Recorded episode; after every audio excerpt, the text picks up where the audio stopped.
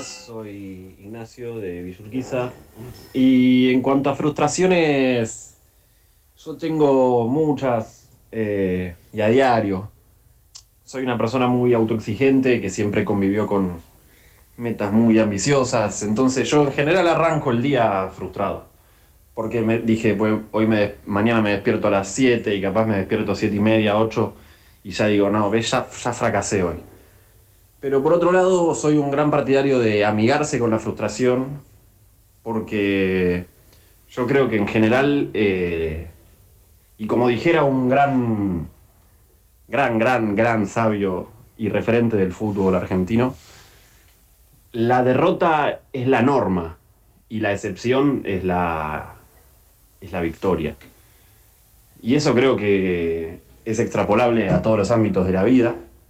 Entonces, convivir y amigarse con la frustración es no solo fundamental, sino vital.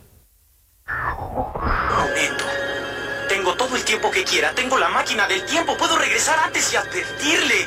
Sí, 10 minutos es suficiente. La historia se repite historia dos veces. repite dos Primero veces. como tragedia, Primero después como como, tragedia, comedia, pero después como ¿te comedia. dijeron que también hay una Pero- tercera? ¿Te dijeron que hay una tercera? F. Pierides. Una celebración caprichosa de hechos que sucedieron hoy mismo, pero hace bocha de años. F. Pierides. Porque toda historia tiene su revancha en formato de Pierre.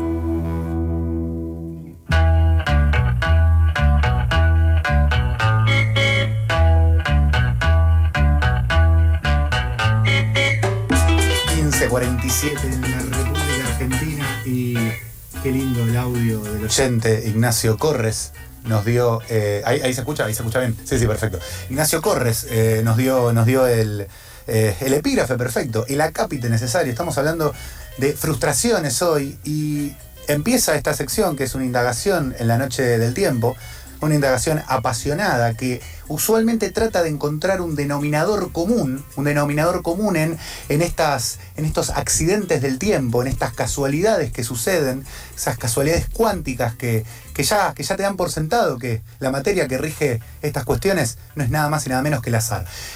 Y hay dos eh, grandes eh, fracasos o especies de frustraciones que vamos a tratar brevemente, brevemente, sucintamente. Y lo primero es el grito de Dolores. Eh, lo habíamos anunciado. Lo habías cantado. Sí, lo había cantado porque me parecía importante. Que el grito de Dolores fue básicamente una, un intento de sublevación, se podría decir, una, una, sublevación en el marco decimonónico, es también una especie de golpe de Estado, está todo como ahí medio en el, en el medio, eh, pero es una denominación que llevaron adelante los Libres del Sur, que es un movimiento de oposición, y ellos se autodenominaban, por supuesto, revolución, contra el gobierno del restaurador de Juan Manuel de Rosas, eh, ocurrido en el entonces sur de la provincia de Buenos Aires a finales de 1839. Eh, Libre del Sur llegó a dominar eh, algunos de los grandes pueblos de la zona, de los más importantes, eh, entre esos Tandil, Chascomús, donde se libró la batalla que terminó derrocando finalmente a esta sublevación, y bueno, también donde inició todo, que es en Dolores. Sabemos que Rosas había sido elegido para, el cargo, digamos, de gobernador de la provincia de Buenos Aires con lo que era la suma del poder público, los plenos poderes, en este segundo mandato, y se dedicó durante gran parte de este segundo mandato, que es posterior a esta especie de peregrinación, digamos, por eh, toda la Argentina, en donde, entre otras cosas, eh, digamos, empezó eh, los enfrentamientos con, si se quiere, los grandes los grandes gobernadores o los grandes caudillos que se les llama, eh, federales, y eh, se, se, encargó entonces de eh, eliminar a sus, opositores, a sus opositores más destacados. Los asociados al partido, lo que sería el Partido Federal, y especialmente, por supuesto, a los unitarios. Sabemos también que ejerció su gobierno con el apoyo de algunos sectores populares, de algunos medios también, del ejército y de los ganaderos. El punto es que, bueno, los libres del sur empiezan a ganar poder, vamos a ir resumiendo, por supuesto, un poquito eh, la, la, secuencia, por así decirlo. Una de las personas que, que van ganando eh, poder es eh, uno de los hermanos Massa, Ramón Massa, a quien, si me permiten el francés, lo cagan matando. Los Libres del Sur entonces se quedan un poquito solos eh, una vez que derrocan a una de las figuras eh, más poderosas, pero tenían un apoyo bastante importante en ese momento, un tal Lavalle los, lo- lo- los- los apoyaba, los apoyaba mucho.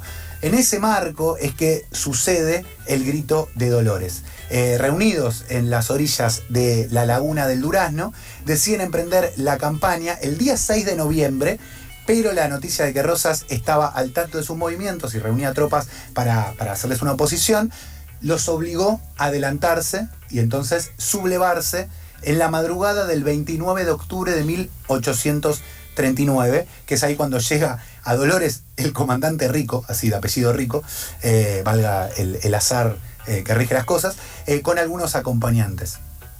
Se dice, se dice que golpeó la ventana de la casa del juez de paz Tiburcio Lenz y le ordenó reunir al pueblo. Al despuntar el día, los tambores redoblaron llamando a generala, como se dice, a la que respondieron 170 vecinos armados que fueron arengados por Rico. La arenga empieza, compañeros, nos hemos reunido aquí con el objeto de elegir para el Partido de Dolores un nuevo comandante militar y otro juez de paz que respondan y apoyen el levantamiento de la campaña del sur contra el gobernador Juan Manuel de Rosas. Uno de los tantos eh, cantos opositores que hubo Juan Manuel de Rosas en este marco de romanticismo rioplatense, en donde desde la intelectualidad y de- desde sectores políticos, por supuesto, se le plantó una especie de resistencia a esta figura controversial eh, que tiene eh, factores, por supuesto, populares, por supuesto, digamos, de mandatario, como es Juan Manuel de Rosas. Así resumida, se va entonces la primera y la más larga de las efemérides. La segunda es otro fracaso que es un fracaso bursátil, porque sí, un día como hoy, pero de 1929, sucedía nada más y nada menos que el martes negro, que es el día donde se registra una caída del 12% en el Dow Jones. Ese es un promedio industrial, es una especie de índice que mide esencialmente el desempeño de algunas de las principales empresas que cotizan en la Bolsa de Valores de Nueva York. Cayó entonces el Dow Jones y tambaleó el sistema financiero, tambaleó eh, el sistema capitalista básicamente y tambaleó el mundo dando lugar, eh, por un lado, al crack de Wall Street y por el otro lado, a una de las grandes crisis, una de las primeras y más grandes crisis del siglo XX. Un día como hoy, pero de 1929, entonces sucedía el martes negro, dándole lugar, muchos años después, a la segunda efeméride. Y vamos con un pequeño cumpleaños, eh, un pequeño cumpleaños enorme. Eh, un día como hoy, perdón, eh, no estamos hablando de un cumpleaños, estamos hablando de un fallecimiento, cumpleaños de una muerte, no de un nacimiento, pero también es un paso a la eternidad. Es el nacimiento, el florecimiento en la eternidad de nada más y nada menos que Georges Brassens. Así lo voy a pronunciar, Georges Brassens. Uno de los grandes eh, cantores franceses, eh, un cantautor exponente relevante de la chanson francés, como también de la trova anarquista, porque es el... eh, en el barrio sin pretensión tengo mala reputación. La mala reputación. Ese temazo versionado luego, o sea, esa de la que estoy cantando, la, la original es en francés, pero esta es la eh, traducción de eh, Paco Ibáñez. Paco Ibáñez. eh, Qué lindo está- Paco Ibáñez. Qué grande, qué campeón. Lo adoro Paco Ibáñez. Todas las versiones de, las- de los poemas de García Lorca, del romancero gitano, uff, Madre Santa, como diría mi amigo Juan Francisco Moretti, canela en rama. Pero bueno, un día como hoy eh, moría este enorme cantautor a quien homenajeamos desde esta humilde sección, desde este humilde programa, y le damos cierre así a las nunca bien ponderadas efemérides.